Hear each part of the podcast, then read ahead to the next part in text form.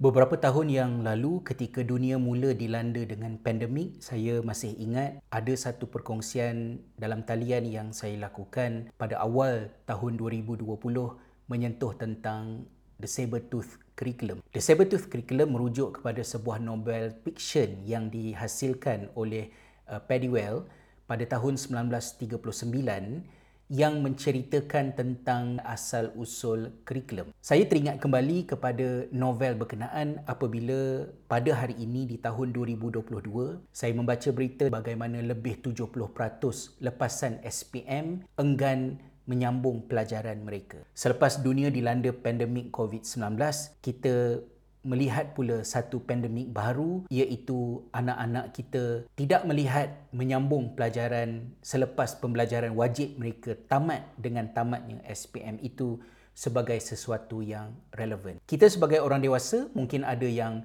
meluahkan rasa kesal, menyalahkan para pelajar tersebut dan menganggap tindak tanduk mereka adalah merupakan tindak tanduk yang tidak bertanggungjawab dan tidak berfikir panjang. Tetapi kita harus ingat bahawa sebelum dunia dilanda pandemik, kita sudah pun mengesan banyak masalah yang wujud di dalam sistem pendidikan kita yang boleh menatijahkan pelbagai implikasi antaranya adalah seperti yang kita lihat dalam situasi ini. Oleh kerana kita orang dewasa yang sudah ada banyak pengalaman dalam hidup, menyalahkan remaja ini yang enggan menyambung pelajaran sebagai kesalahan mereka adalah konklusi yang mudah bagi kita. Tetapi atas dasar tanggungjawab kita sebagai orang yang berilmu, sebagai orang yang mereka bentuk sistem pendidikan, kurikulum dan silibus bagi subjek-subjek ini, kita harus melihat dengan jujur dan ikhlas adakah keengganan pelajar-pelajar ini menyambung pelajaran selepas tamat SPM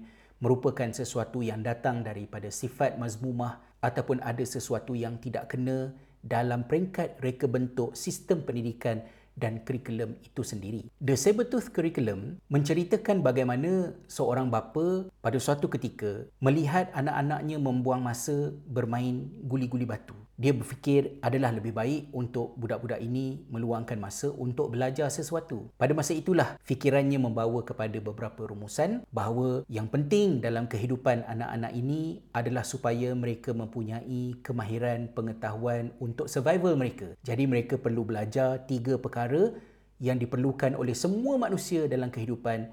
Yang pertama, mereka kena belajar cara menangkap ikan dengan menggunakan tangan dan yang kedua mereka perlu tahu bagaimana mereka boleh menjinakkan kuda-kuda untuk digunakan dalam kehidupan dan yang ketiga mereka kena belajar bagaimana untuk mendepani saber-tooth tiger yang merupakan musuh mereka dengan menakutkan harimau-harimau itu menggunakan api. Tiga perkara ini adalah kemahiran yang menjadi permulaan kepada sebuah kurikulum yang diajar oleh orang dewasa kepada kanak-kanak dan kurikulum itu dikenali sebagai The Sabertooth Curriculum. Pada suatu ketika telah berlaku perubahan kepada dunia di mana mereka ini berada. Jika selama ini untuk makan mereka menangkap ikan dengan menggunakan tangan, mereka sukar untuk melakukannya kerana aliran ais yang mencair daripada gunung menyebabkan sungai menjadi keruh. Tak nampak ikan dan bila tak nampak ikan macam mana nak tangkap dengan menggunakan tangan. Kemudian kuda-kuda yang selama ini mereka cuba jinakkan telah tiada dan digantikan dengan rusa-rusa yang bergerak pantas, liar yang tidak boleh untuk dijinakkan seperti mereka menjinakkan kuda. Kemudian saber-tooth tiger yang selama ini menjadi ancaman yang menakutkan mereka juga sudah tiada dan digantikan dengan makhluk baru iaitu beruang yang jelas sekali menunjukkan bagaimana beruang ini tidak takut kepada api. Maka apa yang ada di dalam kurikulum Sabertooth Tiger ini sudah tidak relevan. Adalah yang mencadangkan agar perubahan dilakukan. Mereka mengajar kanak-kanak ini untuk menangkap ikan dengan menggunakan jala. Tetapi perubahan tersebut dibantah oleh sesetengah yang lain dengan mengatakan bahawa ini tidak harus berlaku kerana selama ini bila kita mengajar budak-budak menangkap ikan dengan menggunakan tangan, apa yang penting bukan semata-mata pada akhirnya dapat menangkap ikan tapi budak-budak itu belajar untuk bersabar, menggunakan kemahiran tangannya dan macam-macam lagi lah reasoning yang dikemukakan dan perubahan yang cuba dilakukan itu dibantah oleh mereka yang mahu mengekalkan kurikulum asal walaupun kurikulum asal itu ternyata sudah tidak lagi bersesuaian dengan kehidupan baharu yang ada pada suatu ketika selepas daripada zaman kurikulum itu dibentuk. Dan panjang lagi lah ceritanya, rumusan daripada saber-tooth curriculum ini ialah jika kurikulum itu dirangka untuk memenuhi keperluan tertentu, pertanyaan yang perlu kita fikirkan, adakah kurikulum yang dipelajari oleh anak-anak kita di sekolah relevan untuk kehidupan mereka? Dan jika budak-budak itu merasakan bahawa kurikulum mereka tidak relevan, adakah rasa tidak relevan itu bulat-bulat berpunca daripada perangai negatif mereka atau kita yang berada di peringkat reka bentuk kurikulum ini mempunyai sesuatu tanggungjawab yang perlu difikirkan untuk memastikan apa yang kita tawarkan kepada budak-budak ini relevan ataupun tidak. Bayangkan jika saya menyampaikan pengisian ini selama 10 minit, 20 minit, anda rasa bosan, anda rasa ia tidak penting tapi anda terpaksa mendengarnya, betapa tersiksanya anda meluangkan masa 20 minit untuk mendengar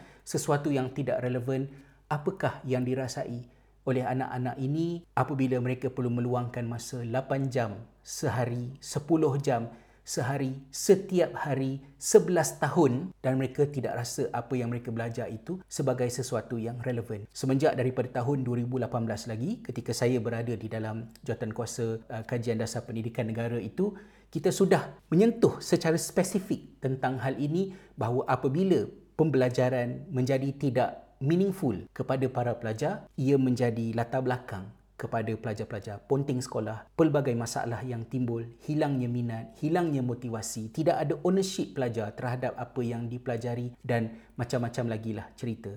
Basically, lebih 70% lepasan SPM tidak berminat untuk sambung belajar hanyalah satu daripada pelbagai bentuk lagi penyakit, kalau boleh dikatakan penyakit, yang muncul kerana kita mengabaikan dapatan yang telah kita jumpa lama sebelum pandemik bahawa pendidikan kita bermasalah. Sesuatu perlu dibuat dan ia perlu dibuat bukan sebagai agenda politik ataupun orang politik tetapi kerana pendidikan itu adalah amanah daripada Tuhan untuk kita mendidik anak-anak kita. Fikir-fikirkanlah satu generasi demi satu generasi terlepas peluang untuk mendapat pendidikan yang lebih baik kerana kita masih lagi terperangkap di dalam paradigma the saber tooth curriculum pada hari ini.